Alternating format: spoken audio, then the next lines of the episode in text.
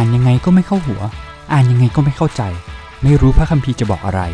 ร่วมค้นหาความหมายไปกับเราได้ในรายการ พระคัมภีร์ไม่ไหลย้อนกลับ สวัสดีครับผมท็อปครับทีมชูใจ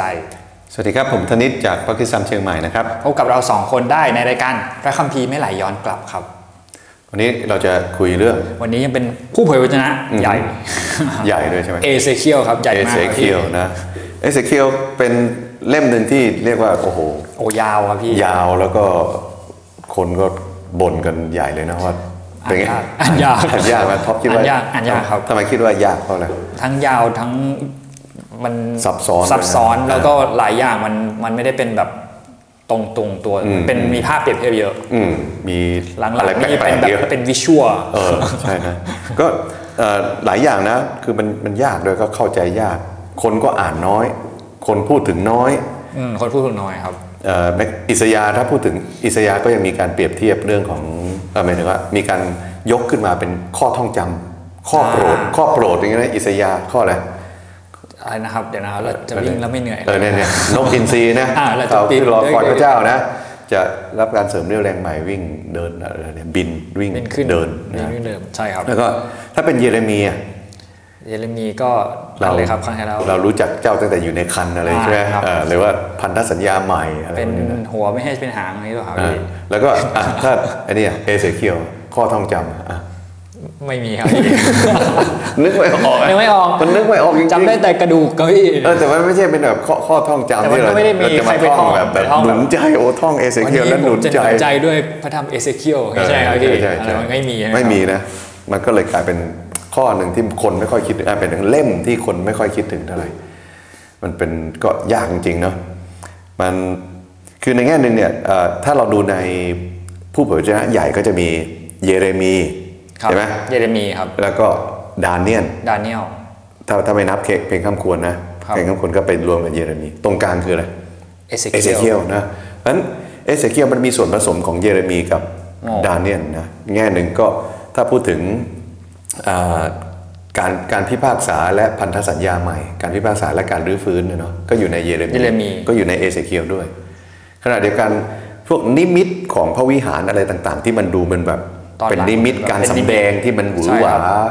คล้ายๆ กับวรรณกรรมเชิงวิวรณ์เนี่ยก็ก็ปราอยู่กฏอยู่ในวิดาเนียนดาเนียลแต่มันปรากฏอยู่ในเอเซเคียลด้วย เพราะฉะนั้นใช่มันดูเหมือนว่าเอเซเคียลก็เป็นจุดร่วมระหว่างอ๋อเยเรมีกับ ดาเนียลด้เหวมืยอนไอติมมีสองรสเนี่ยอ่าใช่ใช่ใช่ใช่นั้นก็มันช่วยให้เราได้อ่าเวลาเราอ่านเราก็จะสามารถที่จะจับได้ว่ามันมีส่วนผสมแบบนี้อยู่นะโอเคทีนี้อ่าพระธรรมเอเซเคียลเนี่ยมันมีตั้ง 40 ใช่ครับบทนะ48 คือปกติในยเวลาผมคุยกับพี่เนี่ยผมจะขอให้พี่ช่วยแบบแบ่งหั่นมันเป็นก้อนอืมทำไมทำไมๆว่ามันจะได้แบบว่ากินง่ายขึ้น เราจะได้รู้ว่าระยะนี้ ช่วงนี้มันเป็นอะไรช่วงนี้เป็นอะไรอ๋อถ้าก็เกิดเราเป็นก้อนเราก็จะได้จับง่ายขึ้น แต่ว่าก่อนจะไปถึงก้อนนั้นนะครับพี่เอเซเคียลเป็นใครครับพี่เอเซเคียลเป็นใครใช่ไหมก็อะเอเซเคียลเนี่ยก็เป็นคนที่ถูกจับไปเป็นเชลยนะอย่าลืมว่าในประวัติศาสตร์ของยูดาห์ที่ถูกบาบิโลนตีแตกเนี่ยมันมีอยู่ 3 รอบด้วยกันใช่ครับก็คือปีปีแรกก็คือ 605 605 ก็มีบางคนพวกข้าข้าราชการชั้นสูงอะไรพวกนี้ก็ถูกจับไปนะอ่า นั้นอยู่ในสมัยของเยโฮยาคิม เยโฮยาคิม โอเคเอ่อครั้งที่สองถูกบาบิโลนตีอีก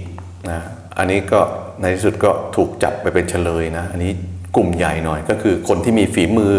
คนที่มีความเป็นช่างสามารถเป็นช่างอะไรพวกนั้นก็ประมาณหมื่นคนนะนี่สมัยก็คือเยโฮยาคีนนะนี่ก็เอเซเคียลเออเซยู่ในเคียลอยู่รอบนี้ใช่อยู่รอบดานิเอลนี้อยู่รอบก่อนนี้อ่าแล้วก็อันนี้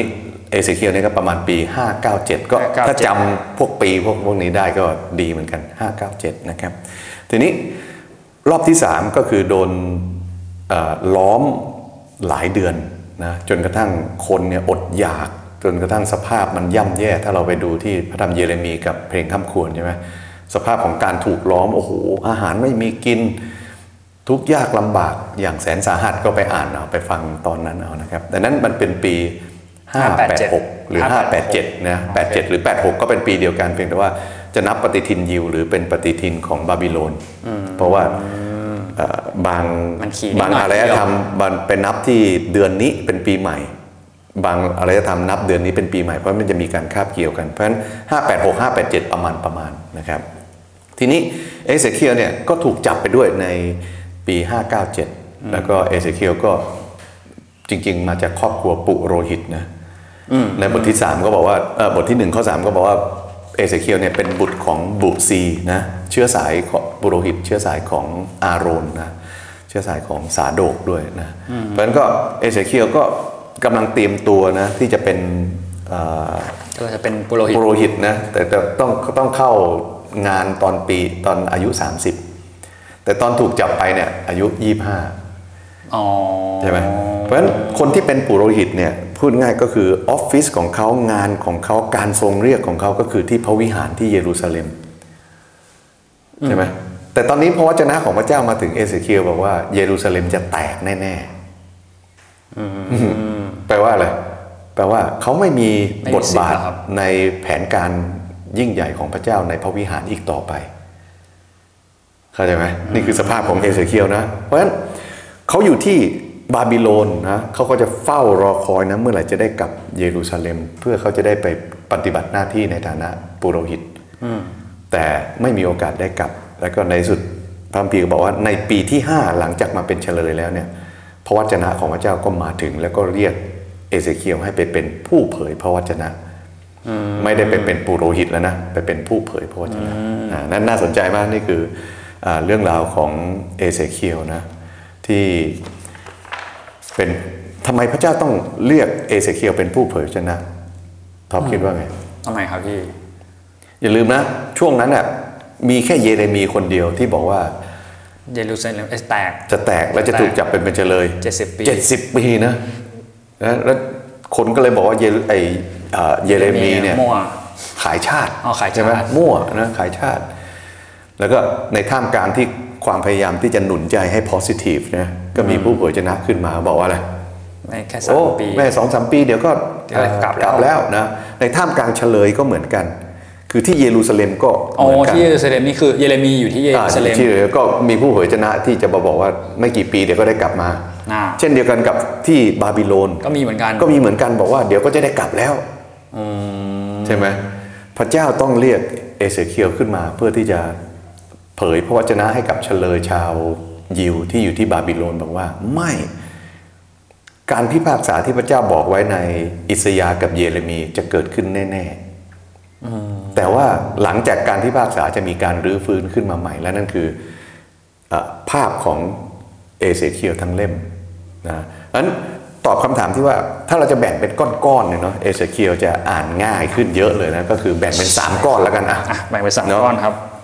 ก้อนแรกก็คือ 24 บทแรกนะ24หนึ่งถึง24หนึ่งถึงยี่สี่เลยนะ ก็คือพระเจ้าเรียกเอเสเคียลให้ประกาศคำพิพากษาเยรูซาเล็ม หรือยูดาห์ก็ได้นะนั้น 24 บทแรกก็จะเกี่ยวข้องกับการประกาศการพิพากษายูดาห์ต่อมานะ 25 จนถึง 32 พระเจ้าให้เอเสเคียลประกาศคำพิพากษาศัตรู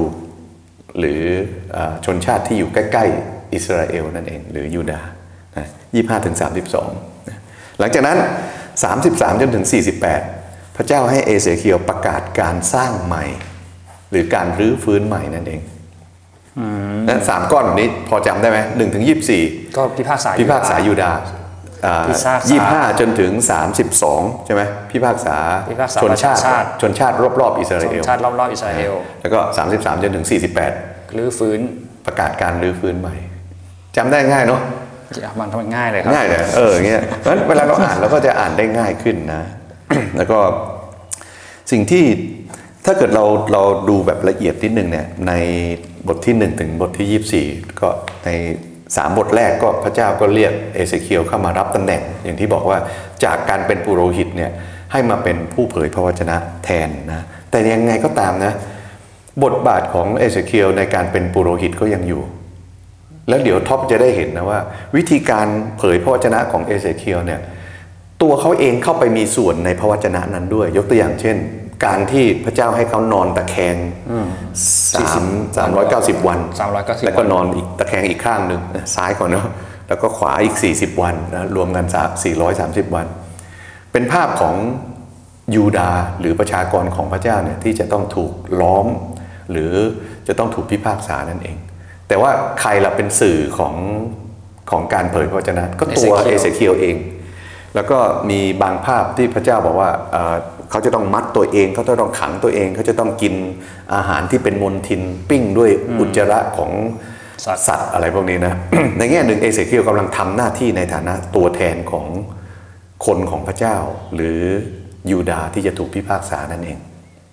นะเพราะฉะนั้นในแง่หนึ่งเขาเป็นผู้เผยชนะนะผู้ แต่เผยด้วยอีกขาหนึ่งเขาเป็นอะไรปุโรหิตเขาเป็นด้วยปุโรหิตด้วยนะนั้นในข้อที่บทที่ 4 จนถึง 24 เนี่ย ก็เนื้อหาจะย้ำแล้วย้ำอีกนะว่า หายนะมาแน่นะ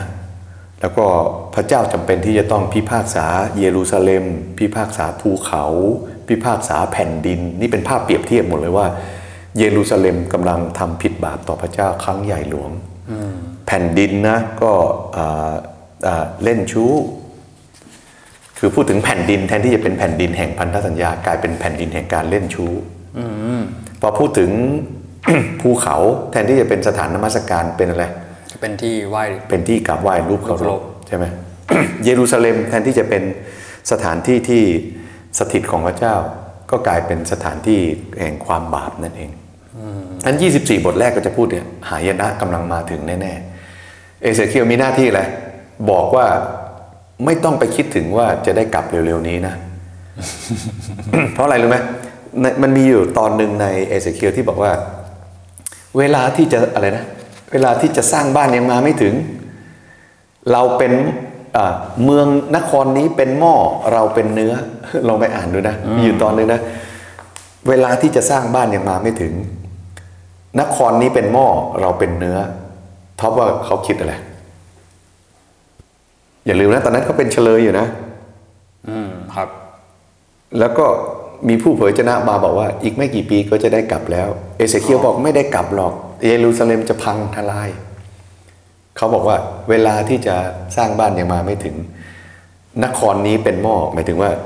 เยรูซาเล็มเป็นหม้อออเขาเป็นเนื้อโอ้แปลว่าอะไรโดนต้มไม่ใช่โดนต้มนะ ก็คือหม้อก็คือปกป้องถูกไหม อ๋อหม้อคอยปกป้องหม้อคอยปกป้องก็คือนครเยรูซาเล็มเนี่ยมันมันไม่แตกหรอก มันมีเนื้ออยู่ข้างในนั้นได้ ก็แสดงว่านครมันไม่นครแตยักงดีอยู่แปลว่าเยรูซาเล็มมันไม่มีทางแตกแต่เอเสเคียวก็จะใช้ 24 บทเนี่ยตั้งแต่บทที่ 1 ถึงบทที่ 24 บอกว่าแตกแน่เรียบร้อยๆอ่าเพราะฉะนั้นในแง่นี้เนี่ยก็จะเห็นว่าบทที่ปลายบทที่ 24 พระเจ้าก็เลยต้องย้ำกับเอเสเคียวอีกทีหนึ่งนะบอกว่าอ่า ตอนแรกที่พระเจ้าเรียกเอเสเคียวเนี่ยพระเจ้าให้เอเสเคียวเป็นใบ้จำได้ไหมจำได้ครับตั้งแต่บทที่สามเลเลยยตั้งแต่บทที่ 3 เลยนะ ให้เอเสเคียวเป็นใบ้ผมยังงงอยู่เลยครับว่าทำไมให้เป็นใบเออเดี๋ยวเราจะมาคุยประเด็นนี้อีกทีหนึ่งนะแต่ว่าพอมาถึงปลายบทที่ 24เนี่ยพระเจ้าสัญญากับเอเสเคียวอีกคือบอกชัดๆเลยบอกว่า วันที่เยรูซาเล็มแตกเจ้าจะหายใบ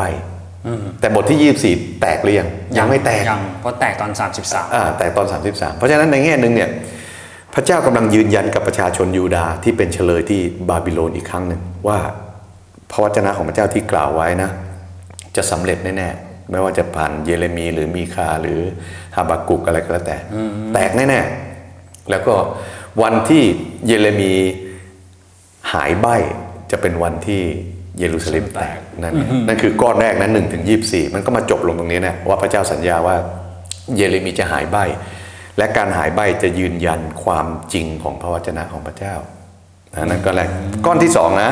บทที่ยี่ห้าถึงสามสิบสองจำได้ไหมอะไร พระพิเจ้าพากษาศัตรูประกาศคำพิพากษาศัตรู ก็ชนชาติรอบๆของ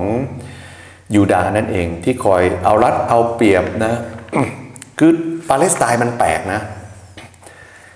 อ่ออิสราเอลเนี่ยไม่ว่าอิสราเอลจะอยู่ในสมัยไหนก็แล้วแต่ ชนชาติรอบๆ จะเป็นศัตรูเสมออตั้งแต่ในพระคัมภีร์เดิมนะ มาถึงสมัยของ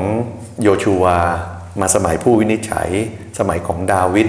สมัยของอาณาจักรแยก ชนชาติรอบๆ จะเป็นศัตรูเสมออลองคิดถึงสมัยปัจจุบันนะตั้งแต่หนึ่งเก้าอะไรสี่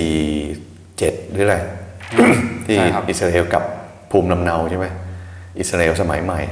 ชนชาติรอบๆก็ยังเป็นศัตรูอยู่นะแต่ว่าในเอเสเคียลตอนนี้เนี่ยกำลังพูดว่า พระเจ้าจะแก้แค้นใช้คำนี้เลยนะพี่ไม่ค่อยใช้คำนี้เท่าไหร่นะเพราะว่าไม่ค่อยกล้าใช้ มันเป็นคำที่แรงนะบางทีพี่ก็ใช้คำนุ่มๆหน่อยนะพระเจ้าแก้แทนเอาแก้แทนเออก็แบบอย่างนี้นะก็จริงๆก็แก้แค้นอะพระเจ้าแก้แค้นให้อิสราเอล แต่อย่าลืมนะ บทที่ 25 จนถึง 32 มันต่อจากบทที่ 24 ที่บอกว่าพิพากษาพิพากษานะแตกแน่ๆหมายถึงว่าเยรูซาเล็มจะพังแน่ๆพระเจ้าจะตีคนของพระองค์มีมีอยู่ข้อหนึ่งนะจำไม่ได้ข้อไหนนะ เพื่อเจ้าจะรู้ว่าเราคือยาเวผู้ตีสอนคนของพระองค์นี่แสดงว่า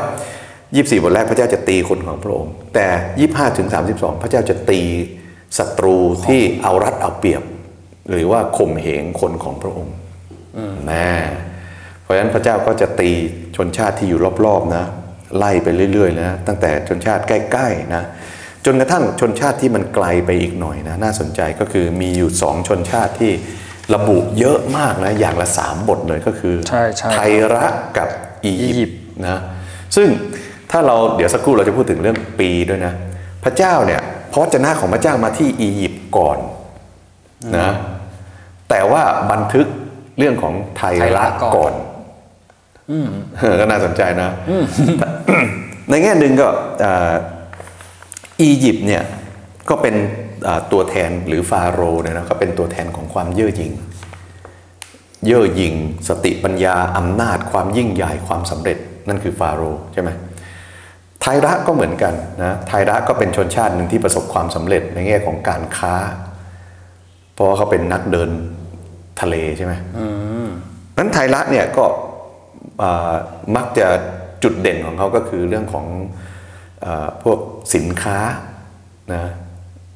ทรัพยากรของเขาคือพ่อค้า แล้วก็เรือกำปั่นใช่ไหมในแง่หนึ่งไทระกำลังเป็นสัญลักษณ์ของความสำเร็จความมั่งคั่ง ความงดงาม ความอะไรความเจริญ รวมได้คำเดียวก็คือความเย่อหยิ่งนั่นเอง แล้วพระธรรมเอเสเคียวก็บรรยายภาพไทระเนี่ยแล้วพอเราอ่านไปปุ๊บเราคิดถึงใครคนบุคคลที่เย่อหยิ่งเหมือนกับอยู่ในสวนของพระเจ้า ตอนนี้ถูกขับออกมา คิดถึงใครคิดถึงซาตานเลยนะด้วยเหตุนี้เนี่ยการศึกษาพระคัมภีร์เนี่ยเวลาพูดถึงกษัตริย์ของไทระเนี่ยก็เลี่ยงไม่ได้ที่จะคิดว่าผูกกับนี่ต้องผูกกับเจ้าแห่งความเย่อหยิ่ง ก็คือซาตานนั่นเองถึงแม้ว่าเอเสเคียวไม่ได้ระบุว่าเป็นซาตานนะ แต่กำลังจะบอกว่า คนที่เย่อหยิ่งคิดว่าตัวเองเป็นพระเจ้าเนี่ยไม่ได้ต่างอะไรกับกษัตริย์ของไทระไม่ได้ต่างอะไรกับฟาโรห์ของอียิปต์ฟาโรห์ของอียิปต์ไม่ได้ต่างอะไรกับอาดัมและเอวา ไม่ได้ต่างอะไรกับงูที่กำลังล่อลวงอาดัมและเอวา ไม่ได้ต่างอะไรกับบาบิโลนที่ปรากฏในวิวรณ์ที่จะถูกทำลาย พ่อค้าจะหายไปกำปั่นหายไปสินค้าของเขาจะพินาศไม่มีคนซื้ออีกแล้ว นะนั่นคือสายี่ห้าถึงสามสิบสองพระเจ้าจะประกาศการพิพากษาบรรดาประชาชาติที่ปฏิเสธพระเจ้านะหลังจากนั้นนะ33จนถึง48ก็พระเจ้าจะประกาศการสร้างใหม่ โดยการที่เริ่มต้นการสร้างใหม่ก็เริ่มจากการที่พระเจ้าจะนำเฉลยกับภูมิลำเนา แล้วก็เมื่อเฉลยกับภูมิลำเนาเนี่ยเอ่อก็จะกลายเป็นข่าวดีใช่ไหมในบทที่ 33เนี่ยจนถึง 39 เลย พระเจ้าจะนำให้ยูดาห์กลับมานะจะนำให้ชนชาติของพระองค์กลับมาเป็นหนึ่ง จะทำให้อิสราเอลที่ดูเหมือนตายไปแล้วเนี่ยให้กลับมามีชีวิตจำได้มันมีนิมิตอะไร กระดูกนะนี่คือ 33 จนถึง 39นะมิตนิมิตตรงกลางมันจะมีอยู่ 2 อัน ก็คือนิมิตหว่างเขากระดูกแห้งเขากระดูกแห้งใช่ไหมครับหมายถึงอะไร หมายถึงอิสราเอลเหรอครับ กระดูกมันไม่ใช่กระดูกแบบที่เพิ่งเพิ่งเสียชีวิตใหม่ๆใช่ไหมมันเป็นยังสามารถกระดูกแห้งเอาเออเขาเรียก marrow มันคืออะไร marrow เอาอะไรนะเอาเอาไปสกัดทำอะไรนะ DNA อะไรพวกนี้นะอ๋อยังยังสามารถเอามาทำเป็นชีวิตใหม่ได้เอาไขกระดูกเลยครับไขกระดูกอะไรอย่างเงี้ยนะกระดูกแต่ว่ากระดูกแห้งมันหมายถึงว่าไม่มีแล้วมันไม่มีหวังแล้วเป็นซากแล้วมันเป็นซากแล้วนะมันกำลังจะย่อยสลายแล้วนะฟอสซิลนะครับใช่ใช่นะแต่ว่านิมิตหว่างเขากระดูกแห้งก็คือ สิ่งที่ตายไปแล้วกระดูกแห้งไปแล้วเนี่ย คนเหล่านี้จะลุกขึ้นมาใหม่ แล้วก็จะเดินแล้วก็จะมีเนื้อมีหนังมีลมค่อยๆออกมามีลแปลมกปราณเป็นแบบเข้ามา วิชวลแบบอลังการมาก มันก็ย้อนกลับไปในสวนเอเดน ตอนก่อนที่มนุษย์จะถูกสร้างขึ้นมาใช่ไหมพระเจ้าปั้นเขาขึ้นมา หลังจากนั้นพระเจ้าระบายลมปราณระบายลมปราณเขาก็มีชีวิต แล้วพระเจ้าก็กระดูกจากอาดัมมาสร้างเป็นเอวาเอวา มันเป็นภาพคล้าย ๆ กันว่า เนี่ยการสร้างของพระเจ้าในสวนเอเดนกำลังจะ กลับมาเกิดขึ้นอีกครั้งเกิดขึ้นอีกครั้งหนึ่งกับอิสราเอลที่ดูเหมือนตายไปแล้ว ไปเป็นเฉลย 70 ปีแล้วไม่มีหวังแล้ว แต่พระเจ้าจะนำกลับมาแน่ นั่นคือนิมิตที่หนึ่งไงนิมิตที่สองอะไรหมายถึงชนชาติไม้ไม้สองอ๋อไม้สองไม้สองท่อนไม้สองท่อนเนี่ยไม้ของยูดาห์กับไม้ของที่มันคนละเฟราท่อนกันเนี่ยเอามาใส่ในมือเดียวกัน ใช่ครับเขาใช่ไหมบอกว่าเป็นไม้แล้วเอามา แล้วมันกลายเป็นไม้เดียวกัน อัศจรรย์ไหมล่ะมันอาตีแล้วก็มันไม่ใช่ไม่ใช่ไม่ใช่เอามาเอาเอาสกอตเทปมาแปะเอาเอานั่นนะเอามาถืออย่างเงี้ยอะสมมติถ้ามีใช่เลยครับมีปากกาหน่อยไม้ยืมปากกาหน่อยมีไม้หนึ่งเนี่ยอันนี้ปากกานี้ยี่คนละยี่ห้ออันนี้ปากกาคนละยี่ห้อแต่พอถือในรวมกันปุ๊บมันกลายเป็นอันเดียวกันอะอ๋อเออนี่เป็นการอัศจรรย์ที่สองใช่ไหมก็แปลว่าอะไรแปลว่า อิสราเอลกับยูดาห์ที่ถูกพระเจ้าพิพากษา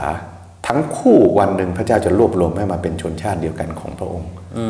แล้วพระเจ้าเองจะส่งกษัตริย์ ในเชื้อสายดาวิดจะมาเป็นผู้เลี้ยงที่ดีเลิศของพวกเขาฮะคิดถึงใครคิดถึงพระเยซูเลยนะไม่ต้องแปลกใจนะเวลาเราอ่านยอห์นเราจะเห็นภาพสะท้อนเอเสเคียวอยู่ในนั้นด้วยยกตัวอย่างเช่นนะทำไมบทที่สามของพระธรรมยอห์นพูดถึงพระเยซู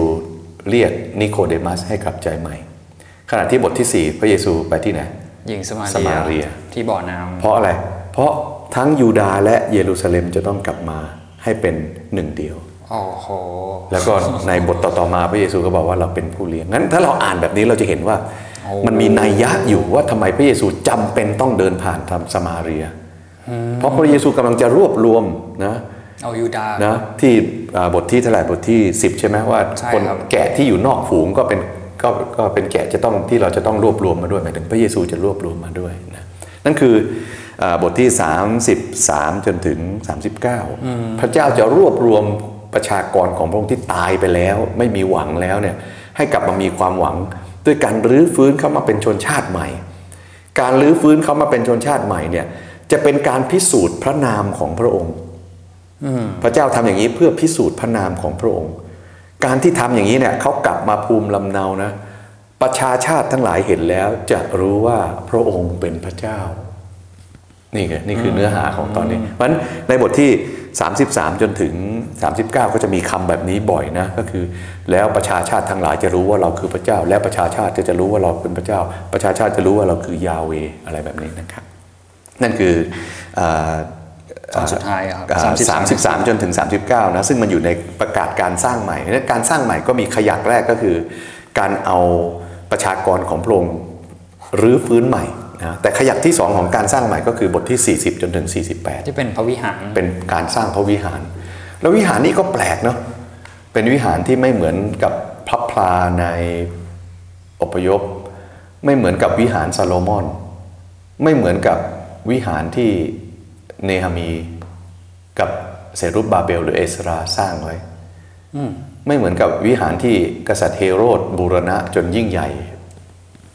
ตะการตาไม่เหมือนเลย ไม่เหมือนเออเพราะว่ามีแม่น้ำไหลออกมาเออก็แปลกอะมันเป็นวิหารที่มีแม่น้ำไหล แล้วก็มีนัยยะอะไรต่างๆ ที่แปลกมากงั้นเดี๋ยวเราไปพูดถึงตรงนั้นอีกทีหนึ่งแต่นี่คือ ก้อนใหญ่ ๆ ของพระธรรมเอเสเคียลแค่สามก้อนสามก้อนพอละหนึ่งคือหนึ่งถึงยี่สิบสี่คำพิพากษาคำพิพากษายูดายูดาห์สองพิพากษาศัตรูยี่ห้าถึงสามสิบสองนะ แล้วก็สามสิบสามจนถึงสี่สิบแปดการรื้อฟื้น การสร้างใหม่ การสร้างใหม่นะการสร้างใหม่มีสองขยักก็คือ นำอิสราเอลกลับมาจากการเป็นเฉลยนำกลับมาก่อน แล้วก็สร้างชนชาติใหม่แล้วก็สองก็คือพระวิหารวิหารใหม่ โอ้โหนะถ้าเป็นแบบนี้เราจะอ่านแบบเห็นชัดชัดเจนมากยิ่งขึ้นเนอะอืมหยุดตรงนี้แล้วก็แบบกลับไปอ่านเลยอ่านะใช่ต้องพอสไว้ก่อนนะกลับไปอ่านเลยพอตรงนี้นะครับแล้วก็กลับไปอ่านก่อนแล้วเดี๋ยวค่อยกลับมา ทีนี้ นอกจากก้อนใหญ่ ๆ แล้วเนี่ย มันมีสิ่งที่น่าสนใจในพระธรรมเอเสเคียลเนาะท็อปสังเกตไหมว่า ในพระธรรมเอเสเคียลเนี่ยก็จะมีการเวลาเขาบันทึกเนี่ย คนนี้ก็แปลกนะ ก็จะบอกว่าตั้งแต่ข้อแรกเลยนะ อยู่มาในวันที่ห้าเดือนที่สี่ปีสี่ที่สามสิบปีที่30ขณะเมื่อข้าพเจ้าอยู่ริมแม่น้ำเคบาร์ ก็คือที่บาบิโลนนะนะข้าพเจ้าได้เห็นนิมิต แล้วก็มีวงเล็บ คือในปีที่ 5 ที่กษัตริย์เยโฮยาคีนต้องเป็นเป็นเฉลยเฉลยอะนี่นะก็มีการระบุวันของเหตุการณ์ที่เกิดขึ้น ก็น่าสนใจมากพี่ก็เลยต้องมานั่งจดหมดเลยนะ ตรงไหนบ้างที่มีการระบุเวลานะ ก็มาดูด้วยกันนะท็อปเปิดไปคู่กับพี่ก็ได้นะครับ ในบทที่หนึ่งข้อสองนะบทที่กว่าหนึ่งข้อสองปีปีที่ห้าของการเป็นเฉลยเราจะนับใช่เมื่อวันปีของการเป็นเฉลยเป็นหลักแล้วกันเนาะครับทีนี้ ท็อปจดปีไปด้วยนะ อะจดปีไว้ครับ เอาอันอันดับแรก 597 เป็นปีที่กรุงเยรูซาเล็ม เอ้ย ไม่ใช่เอเซเคียวเอเซเคียวโดนถูกจับไปเป็นเฉลยนะต่อมาปีที่ 5 ของการถูกจับมาเป็นเฉลยก็คือปีอะไรห้าเก้าสอง593ห้าเก้าสองห้าเก้าสาม593นะป่านี้นะ 593 ก็คือปีที่5โอเคเปิดไปบทที่ 8 ข้อหนึ่งเปิดไปบทที่ 8 ครับ ข้อ 1 ครับนี่เปิดกันสดๆเลย 8 8 ข้อ 1 ใช่ไหมครับพี่ เมื่อวันที่ 5 เดือนที่ 6 ในปีที่6อ่าเดือนห้าวันที่ 5 เดือน 6 ปี6นะของการเป็นเฉลยนะนั่นก็คือปี 592 592นะอันนั้นก็เป็นเหตุการณ์ที่เอ่อนินิมิตเรื่องความบาปในเยรูซาเล็มนะโอเคเปิดไปบทที่ 20 ข้อหนึ่งบทที่ 20 ข้อ 1 ครับ อยู่มาวันที่ 10 เดือนที่ 5 ปีที่7อืมนั่นก็เป็นเรื่องของเหตุการณ์ที่เกิดขึ้นที่ เอ่อเยรูซาเล็มใช่ไหมเพราะฉะนั้นก็เอ่อเดือนวันที่ 10 เดือน 5 ปี 7 นั่นก็คือปี 591 591 ก่อนนะ เพราะว่าจากปี 6 มาเป็นปี 7 นะ โอเค ต่อไป 24 ข้อ 1 24 ข้อ 1 ครับ เมื่อวันที่ 10 เดือนที่ 10 ปีที่ 9 นี่มาถึงปีที่ 9 ใช่ไหม นี่บทที่ 24 เดี๋ยวนะย้อนกลับไปถามก่อนวันบทที่ 24 อยู่ในก้อนไหนของ บทที่ 24 เนี่ยอยู่ในก้อนที่1ก้อนที่หนึ่งใช่ไหม ปลายก้อนที่ตอนปลายบทสุดท้ายของก้อนที่1ปลายใช่ครับ1อ่าเพราะฉะนั้นรู้ไหมว่าปีที่ 9 คือปีอะไร ปีที่ 9 คือปีอะไรล่ะครับ5 8 589คือปีอะไรกรุงเยรูซาเล็มถูกล้อม ถูกล้อมยังไม่แตก อ๋อยังไม่แตกถูกล้อมาใช่ไหมแล้วจำได้ไหมว่า บทที่ 24 นะก็เป็นเป็นบทที่พูดถึงว่าการพิพากษาอจะย่างมานั้นแน่เอ่อพระเจ้าบอกว่าเอ่อเป็นอ่าปีนั้นเป็นปีที่เยรูซาเล็มถูกล้อมและเป็นวันที่ภรรยาเอเซเคียลตาย ใช่ครับ ในใช่ไหมผมจำได้ของอ่านแล้วก็เพราะนั่นคือนี่คือเอเซเคียลตาย589 การตายของภรรยาของเอเซเคียลแล้วไม่มีการไว้ทุกข์เนี่ย กำลังสะท้อนว่าเยรูซาเล็มถูกล้อมแล้ว ด้วยเหตุนี้บทที่ 24 จึงมาจบว่าวันหนึ่งที่เยรูซาเล็มแตกเมื่อไหร่นะ เอเซเคียลจะหายใบแสดงว่าพระเจนาของพระเจ้าจะเป็นเป็นจริงจริงนี่นะนี่คือบทที่ 24 ข้อหนึ่งปีอะไรนะตอนนี้589 589โดนล้อมแล้วนะ โอเค26ข้อหนึ่ง26ครับ26ข้อ1ครับ อยู่มาวันต้นเดือนปีที่11อืม ไม่ได้บอกวันใช่ไหมไม่ได้แต่เป็นบอกปีวันที่ 11ใช่ไหมก็บอกว่าวันต้นเดือนเฉโอยเคๆวันต้นเดือนปีที่ปีที่11นะต่อมาบทที่ 29 ข้อหนึ่งปีเมื่อกี้ 11 นะ11ครับ29ข้อหนึ่ง29 29ข้อ1ครับ วันที่ 12 เดือน 10 ปีที่ 10 ปีที่ 10อ้าว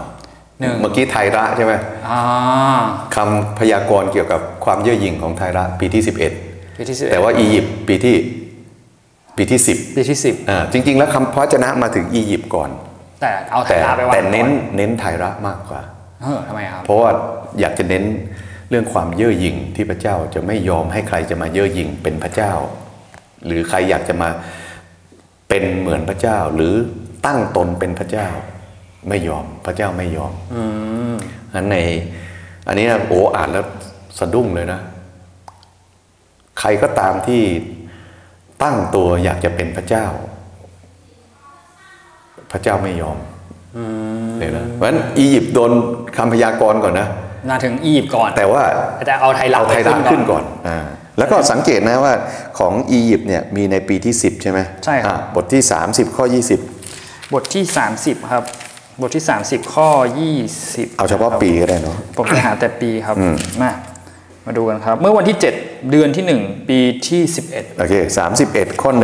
31 ข้อ 1 วันที่ 1 เดือนที่ 3 ปีที่11 1 11นะเมื่อกี้มี 10 11 แล้วนะ 11 32 ข้อ32 ข้อ 1 เดือนที่ 12 ปีที่ 12ละ1ปีที่ 12นะอ้าว อียิปต์โดนพระวจนะไปกี่ปีสาม3ปีปีเลยนะ ยาวกว่า ของไทยรัฐอีกอีกนะแต่ว่าเอาไทยรัฐขึ้นก่อนนะตรงนี้น่าสนใจนะ แล้วก็สามสิบสอ งข้อ 17 32 ข้อ 17 วันที่ 15 เดือนที่ 1 ปีที่ 12 ปีที่ 12 นะ ปีที่ 12 เนี่ย เป็นปีเทียบปีเอ่อก่อนคริดศักราชก็คือปี 586 586 แล้วครับ แล้วก็การจดวันเออของเอเซเคียวเนี่ยละเอียดมาก แล้วก็ละเอียดแบบระบุเป๊ะเลย คือถ้าสมัยก่อนมีนาฬิกาเขาคงจะระบุเวลาไปด้วยนะใช่ไหมอันนั้นวันที่หนึ่งเดือนที่ห้าปีนู้นวันที่สองเดือนที่นู้นปีนี้เนี่ยแต่ว่ามันมาพีคตรงที่บทที่ 33 ข้อ 21 33 ข้อ 21 ครับ วันที่ 5 เดือนที่ 10 ปีที่อืมเกิดอะไรขึ้น 33 ข้อ 21 12ซึ่งเราได้ถูกกวาดไปเป็นเฉลย ชายคนหนึ่งหนีมาจากเยรูซาเล็มมาหาข้าพเจ้าว่าเมืองนั้นแตกแล้ว แตกแล้วเพราะฉะนั้น ปีที่ 12 ก็คือ 586 586 เยรูซาเล็มแตกนะเอาแล้วก็ตั้งแต่นั้นเอเซเคียวก็หายหายเป็นใบ้หายการหายเป็นใบนะนะแล้วก็การระบุปีก็จบอยู่ที่บทที่ 33 ข้อ 21 เนี่ยนะอ๋อข้อนี้คือเป็นข้อสุดท้าย ก็หรือพูดง่ายๆว่าพระวจนะของพระเจ้าเป็นจริงเนี่ยเหรก็อเป็นจริงแล้วจบ ก็คือเอเอ่อเอเซเคียวหายเป็นใบเยรูซาเล็มแตกนะแล้วก็ 34 35 36 37 38 39 ไม่มีระบุปีเลยหายแปไปลกเลไหมยล่ะหายไปเลยนะมาระบุอีกทีหนึ่งก็คือ ปีที่อ่าบทที่ 40นะท็อปลองดูบทที่ปี40 40 ข้อหนึ่งนะยาวจริง ๆ ครับพี่ ยาวนะ40 ข้อหนึ่งเป็นปีอะไร 40 ข้อ1ปีที่ 25 แล้วครับไม่ระบอกไม่บอกวันไม่บอกเดือนด้วยไม่นะบอกไม่บอกเลยเลยครับ แล้ว 40นี่เป็นบทของก้อนที่เท่าไหร่จำได้ไหม40นี่เป็นบทของก้อนสุดท้ายแล้วก้อนสุดท้ายก็คือกำลังสร้าง40 จนถึงวิหาร48กำลังสร้างพระวิหาร เพราะฉะนั้นก็เอเสเคียลก็มาบันทึกเรื่องของปีแค่ปีที่ 25 ในต้นของปีที่ 40อ่าบทที่ 40นะแต่ว่าหลังจากนั้นก็เห็นนิมิตของการสร้างพระวิหาร หลังจากนั้นก็ไม่มีการพูดถึงปีอีกเลย นั้นตรงนี้เนี่ยก็มีคำถามที่เราจะต้องถามว่าทำไมเนี่ยต้องระบุปีอย่างเงี้ยเหรอต้องระบุปีด้วย แล้วระบุละเอียดด้วยนะ แล้วก็ระบุมาจนถึงบทที่ 33 ข้อ 21 ก็คือเยรูซาเล็มแตก หลังจากนั้นก็ไม่ต้องมาระบุปีอีก จนกว่าจะไปพูดถึงเรื่องของการสร้างพระวิหารใหม่ นี่คำถามแรกก็คือทำไมต้องระบุปี ท็อปคิดว่าเป็นอะไร ไม่ใช่แค่เอเซเคียลอยากทำเป็นไดอารี่อย่างเงี้ยเหรอครับพี่แบบบันทึกทางประวัติศาสตร์เออเออแล้วก็ต้องเขียนแบบเป็นไปได้นะวันนี้เกิดอะไรขึ้น เออเป็นไปได้นะเออแต่ในถ้าในแง่ในแง่นัยยะเชิงศาสนศาสตร์ท็อปคิดว่าเป็นเรื่องอะไร เรื่องการระบุปี พระเจ้าทำจริงนะครับหมายถึงว่าพระพระพระคำอ่าพระวจนะของพระเจ้าเป็นจริงเนี่ยครับคือในแง่นี้นะ ทุกอย่างเคลื่อนตามเวลาของพระเจ้า โอ้พอทุกอย่างในเอเสเคียลกำลังเคลื่อนตามปฏิทินของพระเจ้า พี่กำลังจะบอกว่า มันไม่ใช่แค่ คือเราอาจจะเห็นว่าเป็นการบันทึกมีเวลา แต่จริง ๆ แล้วในในความหมายในในความหมายของมันจริง ๆ คือพระเจ้ามีเวลาของพระองค์ใช่แล้วมันกำลังเดินตามนั้น บางครั้งเราคิดถึงเวลาเนี่ยเราเราก็คิดแบบผิวๆนะก็คือเวลาก็คือสิ่งที่มันจับได้อะตอนนี้มันกี่โมงอ๋อ วันครับนี้วันที่เท่าไหร่ อันนี้เดือนนี้เท่าไหร่ อันนั้นก็เป็นเวลา ก็เป็นเวลาใช่ครับ แต่มันมีเวลาอีกอันหนึ่งที่เราจับไม่ได้ ไม่รู้กำหนดไม่ได้ นอกจากพระเจ้าเอง พระเจ้ารู้ พระเจ้ารู้ พระเจ้ามีกำหนดเวลาของพระองนั้นค์ในแง่หนึ่งเนี่ยในภาษาเดิมเนี่ยมันก็มีเวลาแบบสองแง่นี้ก็คือ เวลาที่มันเป็นเวลาที่มันจดได้ใช่ไหมเหมือนเอเซเคียวจดเนี่ยนี่ก็เป็นเวลาแต่มันมีเวลาอีกอันหนึ่งที่เอเซเคียวไม่รู้ คนที่รู้ก็คือพระเจ้าที่ครอบครอง ไม่ต้องแปลกใจนะ ภาษากรีกเนี่ยมันมีคำว่าเวลาสองคำคำหนึ่งก็คือ chronos ที่แปลเป็นที่มาของคำว่า chronology นะก็คือเวลาที่มันนับได้ที่มันจดได้เนี่ย chronos อีกคำหนึงก็คือ kairos เนี่ยไอ้ kairos เนี่ยคือเวลาที่กำหนดไว้ใครกำหนดอะพระเจ้า ภาษากรีกก็แปลกนะ kairos แปลว่า appointed time appointed time ใคร appoint ล่ะ ไม่บอกอ๋อใช่ไหม ใครล่ะ ก็พระเจ้านะเนี่ยเพราะฉะนั้นในแง่นี้เนี่ยการระบุวันเวลาเดือนปีอย่างละเอียดกำลังสะท้อนว่า พระเจ้าทรงครอบครองทุกสิ่งอยู่ในปฏิทินของพระองค์ แม้กระทั่งเหตุการณ์ที่เกิดขึ้นของอิสราเอล เหตุการณ์ที่เกิดขึ้นกับบรรดาประชาชาติ ความวุ่นวายในโลกของเรา ล้วนอยู่ในเวลาของพระเจ้า เวลาของพระเจ้าอ๋อปฏิทินของพระองค์เนาะเวลากำหนดของพระเจ้านะนั่นสิ่งที่ น่าสนใจลองไปอ่านเอเซเคียลแล้วก็ลองติ๊กติ๊กติ๊กไอเรื่องของเวลาที่บันทึกไว้ในพระธรรมเอเซเคียลนั่นคืออย่างที่สองที่เราพูดถึงวันนี้ ตอนแรกเราพูดถึงโครงสร้างใช่ไหมแบ่งเป็นสามก้อนอันที่สองเราพูดถึงเวลาโอ้ใช่ไหมอันที่สามเนี่ยจะกลับมาพูดถึงเรื่องการเป็นใบ้ของเอเซเคียลนะซึ่งการเป็นใบ้เนี่ยมันจะบ่งนำไปสู่วิธีการเผยพระวจนะของเอเซเคียลผมต้องขอ ย่อยนิดนึงนะเป็นยังไงพี่เป็นยังไงเพราะว่าเพราะว่าที่แค่เวลาเนี่ยอืมมันไม่ใช่แค่การระบุเฉยอืมๆแต่จริง ๆกำลังมีนัยยะทางศาสนศาสตร์ด้วย ว่าว่าพระเจ้ากำลังมีเวลาของพระองค์แม่ท็อปก็ลองอ่านหมวดผู้เผยพระวจนะสิ มีเล่มไหนบ้างที่เขียนเรื่องเวลา ก็มีเล่มสุดท้ายแบบละเอียดขนาดนี้นะใช่ไหมเล่มเล่มอื่น ๆ ไม่ได้นานระแต่บุเล่มอะไรเล่มมากอื่นๆอาจจะไม่ได้เน้นใช่ไหมมากไม่ได้ลงมาขนาดนี้ ดาเนียลอาจจะบอกว่าในรัชกาลของอนนุนรัชกาลของอันนี้ แต่เอเซเคียลลงวันเลยนะ วันนี้ที่เดืเดืออนนนี้นี้ปีปีนี้นี้ และมันเทียบกับปีนั้นน้องคือเอเซเคียลจะไม่ให้เราพลาดเลยระหว่างประวัติศาสตร์ ที่กำลังเคลื่อนอยู่ก็คือ chronos กับประวัติศาสตร์ที่ถูกเคลื่อนโดยพระเจ้าก็คือ kairos แล้วเอเซเคียลก็บันทึกเอาไว้และบันทึกเอาไว้ ให้รู้ว่าเพื่อให้เห็น chronos ของพวกเรามันอยู่คือใต้ kairos kairos ของพระเจ้า เจ๋งไหมล่ะโอ้โหแค่เวลาก็นั่นก็เวลามีมีความหมาย ถ้าเราสังเกตเราก็จะเห็นว่า เอเชียเคียวกำลังบ่งชี้เรื่องนี้ชัด ๆ เลยโอ้โหไคโรสของพระเจ้าอยู่เหนือครอนอสของชีวิตเรา โอ้โห นี่แหละครับกำลังแบบอื้อหือแต่อื้อหือเนี่ยกำลังอื้อหือเลยใช่ไหม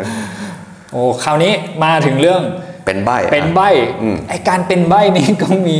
ความหมายด้วยเหรอครับคือพี่ตอนที่พระเจ้าเรียกเอเซเคียวใช่ไหมผมจำได้ครับอ่าข้อเนี้ยพีคมากเลยครับเป็นยังไงพระเจ้าบอกว่าให้ไปบอกกับเขาบอกนะบอกต้องไปบอกไปประกาศเรื่องเหล่านี้แต่เจ้าจะเป็นใบเออโอ้พีคเอาเนี่ยแหละอะไรเนี่ยพ ระเจ้าใช้เอเซเคียวให้ไปเป็นผู้เผยพระวจนะ ผู้เผยพระวจนะต้องทำยังไง ต้องไปบอกต้องไปบอกสิต้องไปบอกนะผมก็เนี่ยผมว่าเอ้ยงงๆครับแต่เงื่อนไขก็คืออะไรพระเจ้าจะให้เป็นเป็นใบเป็นใบ้เอาแล้วจะไปบอกยังไงนะนั่นแหละครับนั่นแหละครับพระธรรมเอเสเคียวก็เลยมีความน่าตื่นเต้น เพราะว่าเงื่อนไขของการเป็นผู้เผยพระวจนะของเอเสเคียวก็คือเป็นใบ้วิธีการเผยพระวจนะของเขาก็เลย ไม่เหมือนคนอื่น ถ้าเป็นถ้าเป็นคนอื่นอะอาโมสนะบอกว่า ข้าพเจ้าไม่ใช่ผู้เผยพระวจนะ พ่อข้าก็ไม่ใช่ผู้เผยพระวจนะ แต่พระยาเวห์ใช้ข้ามาประกาศใช่ใช่เหตุฉะนั้นจงฟัง โอ้โหเนี่ยพูดทีไรก็ขนลุกทุกทีนะ เพราะว่าอาโมสกำลังสื่อการเป็นผู้เผยพระวจนะที่พระเจ้าเรียกนะว่าเนี่ยนะผมเป็นสื่อกลางของพระวจนะ จงฟังพระวจนะของพระเจ้า เอเซเคียลทำงั้นไม่ได้นะ เพราะว่าอะไรเป็นใบ้นะให้เป็นใบ้นะนั้นในแง่นี้เนี่ย วิธีการเผยพระวจนะของเอเซเคียลจึงไม่เหมือนคนอื่นๆ มันก็จะมีวิธีการที่ครีเอทีฟมากเลยนะยกตัวอย่างเช่นนะอ่าในพระธรรมเอเสเคียลเนี่ยมีวิธีการเผยพระวจนะอย่างน้อย 5 อย่างด้วยกันห้าอย่าง5อย่างนะห้าประเภท5วิธีแล้วกันนะห้าวิธี วิธีแรกก็เป็นวิธีแบบที่เราคุ้นเคยก็คือพูดพูดนะพูดนะแต่ถึงเขาแม้แต่เขาเป็นใบไหมรับคือก็เป็นใบ้แต่ว่าพระเจ้าบอกว่าอ่าอ๋อเขาจะเป็นที่บใบ้อกว่าเมื่อไหร่เมื่อไหร่ก็ตามที่เราตัด ใช่เขาจะหายใบ้หมายความว่าเมื่อไหร่ก็ตามที่เอเซเคียลพูดเนี่ยอันเนี่ยเป็นคำตัดเนี่ยครับใช่ก็เมื่อไหร่ที่พระเจ้าพูดกับเอเสเคียวก่อนอย่างเงี้ยนะเขาจะหายใบ้แล้วก็เขาจะบางครั้งพูดออกไปเขาจะพูดออกไปนะฮะแต่ว่าบางครั้งเขาก็ไม่ได้พูดนะเขาใช้วิธีการเผยด้วยอ่ด้วยท่าด้วยด้วยด้วยอะไรอะด้วยด้วย action เอานิมิตก่อนละกันนิมิตเอานิมิตก่อนก่อนละนิมิตกันครับนะนั้นเมื่อกี้นี้ พระวจนะอยู่ที่ที่ปากที่ปากนะก็เป็นคำพูดนั้นถ้านิมิตพระวจนะอยู่ที่ไหนที่ตาที่ตาใช่ไหมมีนิมิตอะไรบ้างที่ที่อ่าเอเซเคียลได้เห็นท็อปลองคิดดูสิมีนิมิตอะไรที่เขาเห็น ที่เห็นนะครับอืมหมายถึที่งเห็นกระดูกอะไรเงี้ยครับพี่เอ่อเอาถ้าเป็นนิมิตนะบทแรกมาเขาเห็นนิมิตพระสิริของพระเจ้าเลยเห็นไหมลองเปิดมาอ๋อพระสิริของพระเจ้านี่ก็นับนี่ก็เป็นนิมิตเนี่ยเอ่อนิมิตนิมิตอันนี้เนี่ยก็คือสิ่งที่เขาเห็น ใช่ไหมก็คือเขาเห็นเนี่ยโอ้โหมีพายุพัดนะแล้วก็มีเอ่ออ๋อที่พระเห็นที่นั่งเป็นแล้วก็มีล้ออยู่ที่เป็นสัตใต้ว์พระที่มีนั่งสี่หน้าอ่าอ๋อใช่นั่นก็คือที่นิมิตล้อในจำได้การครับที่จำได้เห็นพระสิริของพระเจ้าใช่ไหมแล้วก็นอกจากนั้นนะบทที่ 10 ก็เห็นพระสิรินี้เนี่ยจากจากพระสิริที่อยู่ที่เหนือเครูปใช่ไหมเครูปอยู่ที่ไหนยา วิหารครับ อยู่ตรงไหนของพระวิหาร อยู่กลางพระวิหาร ตรงไหนของกลางของพระวิหารอยู่ตรงไหนของกลางของพระวิหาร ตรงไหนครับอาพิสุทธิสถานอ๋อก็ตรงกลางไงครับแล้วตรงกลางแล้วแล้วก็อ่าอะไรที่อยู่ตรงกลางอาพิสุทธิสถานพระที่นั่งกรุพระที่นั่งกรุณา ซึ่งมันอยู่เหนือพระวิหีหารบพันธสัญญาหีบพันธสัญญาเออหีบพันธเห็นไหมสัญญาเพราะในแง่หนึ่งเนี่ยพระสิริของพระเจ้าเนี่ยจะปรากฏเมื่อพระพระพลาสร้างเสร็จ หรือพระวิหารของซาเลมอนสร้างเสร็จ พระสิริของพระเจ้าก็พระสิริจะอยู่ตรงกลางเหมือนพระเจ้ามานั่งประทับที่พระบัลลังก์ของพระองค์ ใช่ครับนั่นก็คือเหนือเครูปก็คือพระบัลลังก์ของเอาพระเขีอยนงค์เหนือเครูครับใช่ไหมนี่นิมิตของเอเสเคียวเห็นก็คือพระสิริของพระเจ้าเหนือเครูปบินขึ้นมา ติดอล้ออกมาออกมานะพร้อมกับเครูปด้วยเครูปติดล้อเนี่ยเขียนเราจีดูเถอะแล้วก็มาที่ติดล้อธรณีประตู ก็คือค่อยๆเคลื่อนออกมาเนาะจากอภิสุทธิสถานมาที่ธรณีประตูแปลว่าอะไรกำลังกำลัจะงข้ามออกแล้วกำลังจะออกแล้วหลังจากนั้นก็มาที่ลาน โอ้เนี่ยนี่เป็นทิศทางเลยครับแล้วก็มาที่ประตูด้านตะวันออกออกไปทางประขตูองตะวันเมืองออกใช่ไหมแล้วก็ไปยังภูเขาที่อยู่ทางด้านตะวันออกของออกไปมืงเลยใช่ไหมแล้วก็ไปบาบิโลนเศร้าไหมพระสิริของพระเจ้าจากไปแล้วอ๋อจริง ๆ คืออ๋อพระวิหารเนี่ยถูกทำลายหรือยังยังยังไม่ถูกยังไม่โดนทำลายยังไม่ถูกนะแต่พระสิริไปแล้ว แต่ไปแล้ว มันหมายถึงอะไร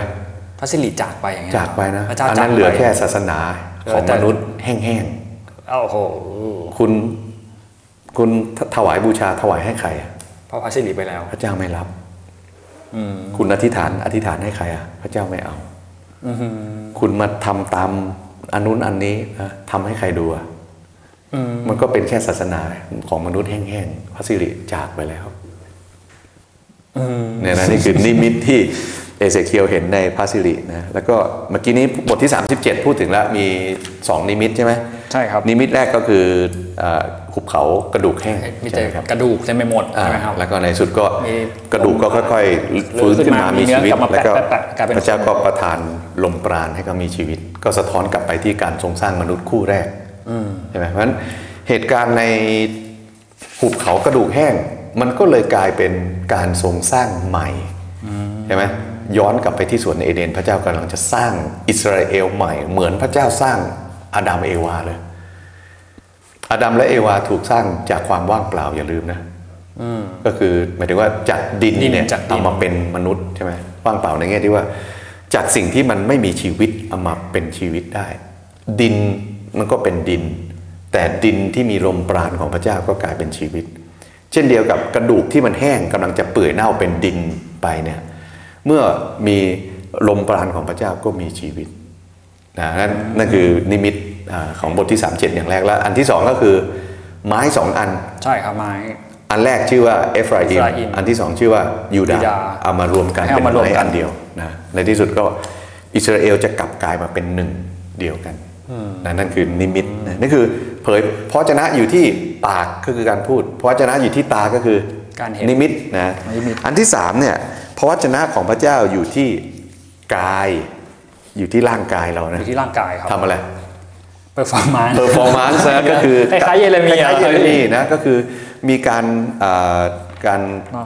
การการการใช้ใช้ action นะใช้การคือไม่กระต้องทำพูดเขาไม่พูดเขาเรียกว่าเป็นการกระทำเชิงสัญลักษณ์นะตรงนี้เนี่ยเป็นใบ้นะแล้วก็ตรงนี้เนี่ยคนต้องดูเองว่าทำอะไร act art อันนี้หมายถึงอะไรอ่าจะเรียกว่าเป็น prophetic act art ก็ว่าได้นะ ก็คือเป็นการกระทำเชิงเชิงเผยพระวจนะเผยพระวจนะนั่นเองนะยาวโอ้เชียวอันนี้อันนี้อันนี้เยอะมากนะ ใช่ครับซึ่งในนี้ก็เยอะคงจะ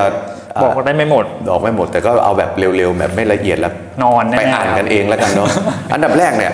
บทที่สองนะ บอกว่าให้กินหนังสือม้วนนะอืมนะ หนังสือม้วนสมัยก่อนมันทำมาจากหนังเหรอครับกระดาษปาเปรัสใช่ไหม Papyrus อะหนังนี่น่าจะมาสมัยศตวรรษหลังๆแล้วนะแต่ว่าสมัยก่อนน่าจะเป็นปาเปรัสนะที่มาจากอียิปต์เนยนะก็ต้องกินแปลว่าอะไรให้คือถ้าเราเป็นอยู่ตรงนั้นเนี่ยอิสเอเอเสเคียวกินหนังสือม้วน แปลว่าอะไรทว่าแปลว่าอะไรให้ฟังเหรอครับให้กินพระวจนะของพระเจ้าเนี่ยครับหมายถึงว่า เอเสเคียวกำลังเอาพระวจนะของพระเจ้าทั้งหมด เข้ามากินนะกินเข้าไปในร่างกายเพื่ออะไร เพื่อจะไปเผยให้กับประชาชนต่อออนี่นะนี่คือนั้นเอเสเคียวกำลังจะเป็นคนที่สัตย์ซื่อต่อพระวจนะของพระเจ้าเขากินพระวจนะทั้งหมด เพื่อที่จะเอาพระวจนะนั้นไปกล่าวกับคนอื่นนะนั่นคือ act art อันที่หนึ่งนะอันที่สองนะพ ระเจ้าบอกให้ทำโมเดลนะทำโมเดลเมืองแล้วเปล่าพี่อ่าโมเดลเมืองใช่ไหมให้เอาอิฐคือมาโมเดลของการถูกล้อมนั่นเองใช่ไหมทำบาบิโลนแผนครับบาบิโลนจะมาล้อมนะเพราะฉะนั้นเอ่ออันนี้ก็จะเอ่อเป็นความหมายก็คือ เยรูซาเล็มจะถูกล้อมก่อนหน้านี้เนี่ยเขาถูกตีใช่ไหมและเมื่อกษัตริย์สวามิภักดิ์เนี่ยก็จะถูกเก็บเอ่อเอาพวกข้าวของเงินทองไป หรือเก็บคนที่ไปเป็นเฉลยไปใช่เอาคนนะเป็นเฉลยครับแต่ถ้าเกิดเขาต้องการที่จะทำลายให้ราบคาบนะเขาจะล้อมไว้เลย ตัดทางเข้าออกตัดเรื่องตัอาดเสบียงหารเสบียง การเกษตร ยุติหมดทุกอย่างไม่มีอาหารไม่มีน้ำอยู่ไม่ได้เพื่อที่อะไรตายจะทำลายให้ราบคาบเพราะถ้าเกิดมีการล้อมเมื่อไหร่หมายถึงว่า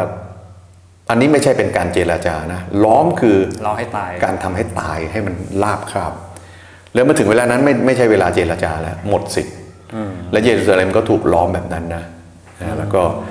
โมเดลนี้ก็เป็นโมเดลของการล้อม ทีนี้การล้อมเนี่ยก็มาด้วยการกระทำเชิงสัญลักษณ์อีกอันหนึ่งก็คือว่า พระเจ้าบอกให้เอเสเคียลนะนอนตะแคงซ้าย 390 วัน นอนตะแคงขวาข้างๆไอ้โมเดลนะนะ40 วันนะแปลว่าอะไรแต่ว่าระยะเวลาที่ถูก จะต้องไปเป็นเฉลยหรือเปล่าพี่อืมในแง่หนึ่งบางคนก็บอกว่าน่าจะเป็นระยะเวลาของการถูกล้อมอ๋อถูกล้อมนะก็คือ 430 วันนะแต่พระคัมภีร์บอกไม่ใช่ วันแทนปี ใช่เขาบอกวันแทนปีอ่าเพราะฉะนั้นต้องเป็น 430 ปี ตรงนี้ก็น่าสนใจอ่าหลายคนก็พยายามตีความว่ามันหมายถึงอะไรนะแต่ว่าทั้งหมดเนี่ยเป็นจำนวนปีที่อ่าอิสราเอลเนี่ยละเมิดพันธสัญญากับพระเจ้าโอ้ เพราะฉะนั้นพระเจ้าก็จะเอาคืน 430 ปีนั้นมาลงโทษให้กับคนอิสราเอล ทีนี้จะนับจากไหนถึงไหนเนี่ยก็ก็น่าสนใจก็นับยากนะ บางคนก็บอกว่านับจากปีที่เอเสเคียวไปเป็นเฉลยเนี่ย597 ถ้าเรานับ 597 เอาเครื่องคิดเลขมากดเนี่ยเนาะลบด้วย 430 ปีเราจะได้ 167 ซึ่งเป็นปีที่แมคคาบีก่อการกบฏแล้วก็ประกาศอิสราเอลเป็นอิสรภาพ ถ้าเป็นอย่างนั้นเนี่ยก็จะพบว่า 430 ปีนี้หมายถึงอิสราเอลจะต้องเป็นตกไปเป็นของศัตรู 430 ปี เพราะ 430 ปีที่ผ่านมาคุณละเมิดพันธสัญญาของพระเจ้า พระเจ้าใช้ 430 ปีนี้ให้คุณต้องตกไปเป็นเฉลยเมืองขึ้นเป็นไปเป็นเมืองขึ้เฉนลยของประเทศอื่น จนแมคคาบีประกาศอิสรภาพปี 167 กดเครื่องคิดเลข 430 ปีพอดี ซึ่งเราไม่รู้ว่าอันนี้ใช่หรือไม่ ไม่รู้นะครับไม่รู้ไม่รู้แต่ว่าก็ลองไปก็ไปดูเอาหาหาคำตอบเอานะครับ นอกจากนั้นนะครับในช่วงระหว่างที่ถูกล้อมเนี่ยพระเจ้าให้เอเสเคียวทำการกระทำเชิงสัญลักษณ์ก็คือ จะกินอาหารเนี่ยต้องตวงนะอืมครับต้องตัวถ้าจะเปรียบเทียบบ้านเรานะท็อปวันนี้หุงข้าวสักสิบสี่เม็ดสิ14 เมตร จะหุงยังไงอะสิบสี่เม็ดอะฮะมีไหมเคยเคยกินข้าวแบบต้องนับเม็ดไหมล่ะไม่เคย ไม่เคย ตักเป็นถ้วยเอาครับแต่เชื่อไหมล่ะถ้าถึงเวลาที่เราไม่มีอาหารกินเนี่ยเรามันต้องปันส่วนอย่างเงี้ยเราจะนับเม็ดเลยนะนะโอเคอันเรามีเรามีแครกเกอร์อยู่สิบชิ้น ในครอบครัวเรากินได้คนละชิ้นครึ่งเท่านั้นนะถ้าทำอย่างนี้จะกินได้กี่วันอะไรเงี้ยใช่เพื่อที่จะได้ประหยัดนั้นการกระทำเชิงสัญลักษณ์นี้กำลังพูดถึงความกันดานขัดสนที่จะเข้ามาอย่างแสนสาหัสเพราะเขาถูกล้อมเพราะเขาถูกล้อมนั่นเองนะนอกจากนั้นเนี่ยไอ้แป้งการปิ้งขนมปังเนี่ยนะไม่มีถ่านไม่มีฟืน มันออกไปตัดฟืนไม่ได้ โดนล้อมอยู่จะต้องหาอย่างอื่นมาเป็นวัสดุในการก่อเพลิงไม่ให้ไม่ให้มันหนาวเกินแล้วก็มาทำอาหาร พระเจ้าบอกให้เอาอึของใช่เอาเออมนุษย์เนี่ยตอนแรกก็ให้เออคนใช่ แต่เอเซเคียลบอกไม่ได้ ผมเป็นปุโรหิต ผมไม่เคยทำอะไรที่ผมรักษาชีวิตบริสุทธิ์ ขอพระเจ้าเมตตาพระเจ้าบอกโอเคถ้างั้นใช้อึอึของวัวแทนวัวแทน แต่มันดูสิ มันมาถึงจุดที่ชีวิตมันล่มสลายอะสังคมล่มสลายชีวิตล่มสลายใช่ไหมพระเจ้าบอกให้ เอเซเคียลตัดผมออกโกนผมเลยใช่นะโกนหัวครับนี่แบ่งผมเป็นกี่กี่ส่วน สิบหรือว่าสามส่วนสามส่วนสามส่วนนะแล้วก็ไม่ส่วนหนึ่งอยู่ในโมเดลนั้น คนที่จะตายในเยรูซาเล็ม30%เปอร์เซ็นต์อีกอันหนึงมันโรยรอบๆเยรูซาเล็ม คนที่จะตายรอบๆเยรูซาเล็ม อีกส่วนหนึ่งกระจายไปนะก็เป็นคนที่ตายขณะวิ่งหนีท็อปเชื่อไหมพี่อ่านแบบนี้นะขนลุกยิ่งกว่า ถ้าเกิด สมมุติเอเสเคียลมาบอกว่า ในการสงครามครั้งนี้จะมีคนตายสามส่วน ตามสถิติแล้วจะมี 33.33%ที่ตายในเยรูซาเล็ม จะมี 33%ตายรอบเยรูซาเล็ม อีก 33.33%จะตายในขณะวิ่งหนีขณะวิ่งหนีนะพี่จะพี่จะไม่ได้รู้สึกอะไรเลยแต่โมเดลนี้นะโหเขย่าใจพี่เลยนะยังไงครับพี่หนึ่งในสามนะจะตายในเยรูซาเล็ม โอ้โหสมองเราคิดเป็นภาพเลยนะเอาผมมาโรยรอบโมเดลนะหนึ่งในสามจะตายรอบๆเยรูซาเล็มเอาผมมากระจายไปนะหนึ่งในสามจะตายขณะวิ่งหนีโอ้โหขนลุกอะนี่คือพลังของการกระทำเชิงสัญลักษณ์ เพราะวจนะไม่ได้อยู่ที่ปากเท่านั้น ไม่ได้อยู่ที่ตาที่เห็นเท่านั้น เพราะวจนะอยู่ที่ไหนการกระทำอยู่ที่การกระทำอยู่ที่ร่างกายของเอเซเคียลนะนอกจากนั้นก็มีเนี่ย บอกว่าอะให้ขุดช่องออกจากกำแพงนะเป็นสัญลักษณ์ว่าเนี่ยเอเอเซเคียลกำลังจะพร้อมจะไปเป็นเชลย นี่กำลังจะบอกคนเยรูซาเล็มนะว่าคุณต้องพร้อมที่จะมาเป็นเชลยใช่ไหมครับ แล้วก็มีพูดถึงการกินอาหารด้วยความกลัวและตัวสั่นเอเซเคียลต้องทำอย่างนี้ด้วยนะ คือต้องกินด้วยความกลัวและตัวสั่นมือสั่นกินนะแปลว่าอะไรแปลว่ามันน่ากลัวมาก ศัตรูที่เข้ามาล้อมกำลังจะมาขยี้เขาฆ่าให้เขาให้ตายนะแล้วก็มีเยอะไปหมดเลยนะมีรวมไปจนถึงที่ภรรยาตายได้ไหมครับพีคที่สุดก็น่าจะเป็นเรื่องของการตายของภรรยาใช่ไหม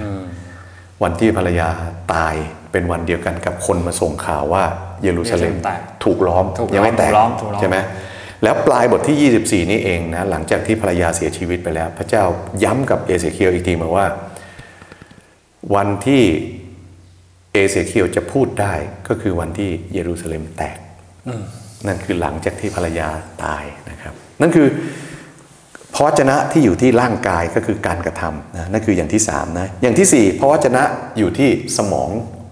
มีสมองนะก็คือการเผยพระวจนะที่ความคิดนะนั่นคือการเผยพระวจนะด้วยคำอุปมา สังเกตนะในพระธรรม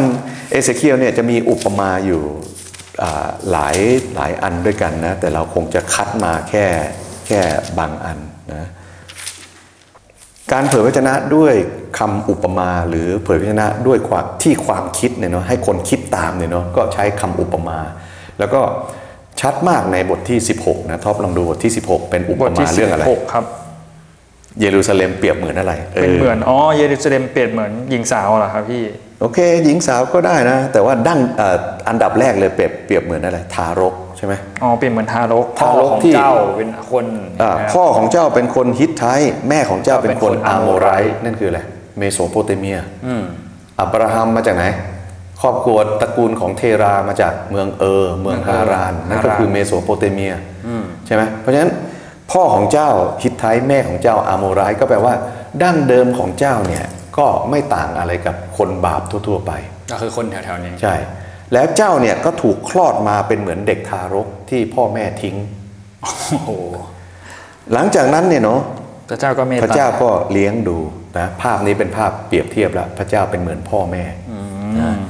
หลังจากนั้นพระเจ้าก็เลี้ยงดูเขาเติบใหญ่ หลังจากนั้นก็ทำพันธสัญญากับเขา อันนี้เป็นภาพของอะไร พันธสัญญาอ่า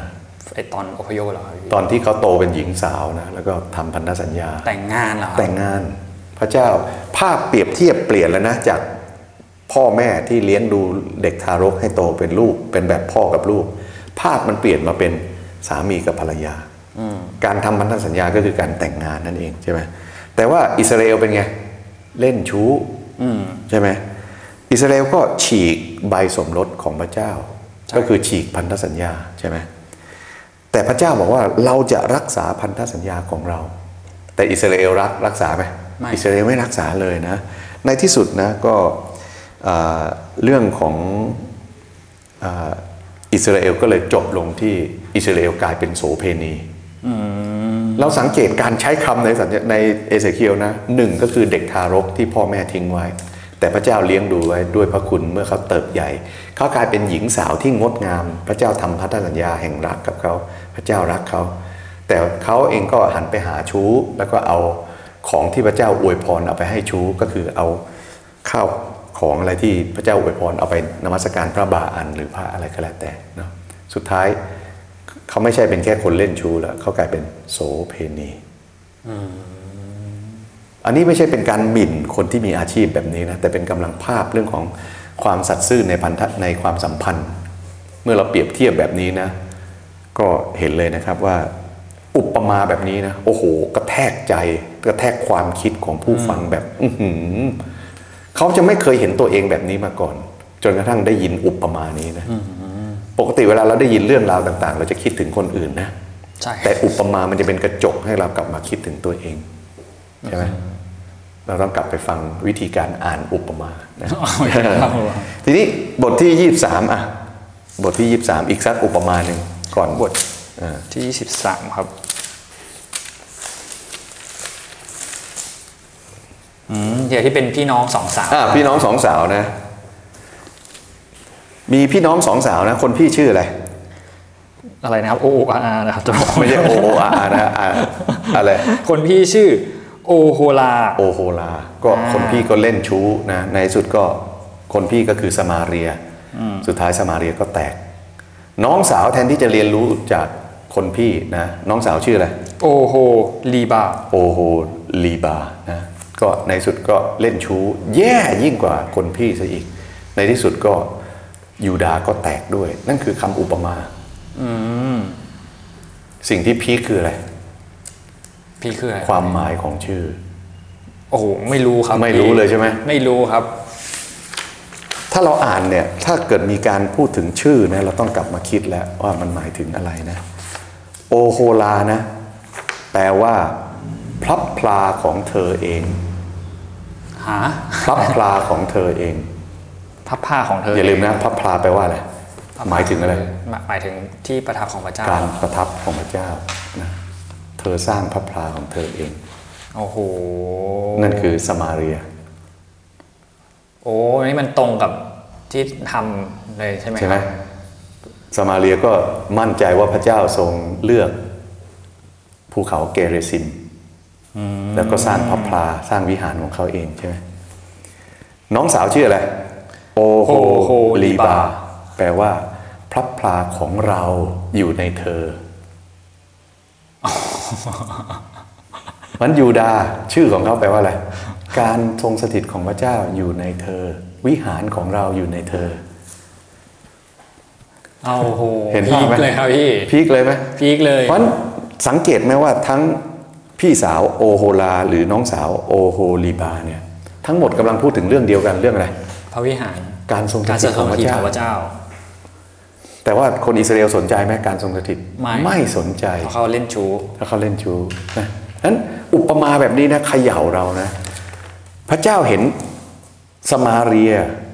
เห็นยูดาห์พระองค์คิดถึงอะไร การทรงสการถิตทรงสถิตทำยังไงที่พระเจ้าจะได้อยู่ท่ามกลางประชากรที่พระองค์ทรงรัก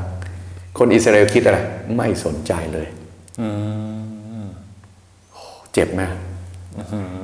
เจ็บนะเจ็บอืนะมกำลังกำลังทราบซึ้งกำลังอินครับโอ้พี่ฟังนี้พี่เจ็บเลยนะอ๋อสิ่งที่พระเจ้าเห็นใน สมาเรียกับยูดาห์ก็คือการทรงสถิตแต่เขาไม่พระเจ้าจะหาวิธีทุกวิธีทางที่พระเจ้าจะได้อยู่ท่ามกลางเขานะแต่เขาเขาไม่เอา ไม่ต้องแปลกใจว่าเรื่องของพับพลากลับมาอีกครั้งหนึ่งในบทที่ 40จนถึง48 เรื่องอะไร การสร้างพระวิการสหาร้ารงพระวิหาร ถึงตรงนั้นนะพระเจ้าเองจะอยู่ท่ามกลางเขานะแล้วก็ข้อสุดท้ายของพระธรรมเอเสเคียลอะไร คำสุดท้ายของพระธรรมเอเสเคียลลองเปิดดูสิคำสุดท้ายของพระธรรมเอเซเคียลเหรอเอครับอ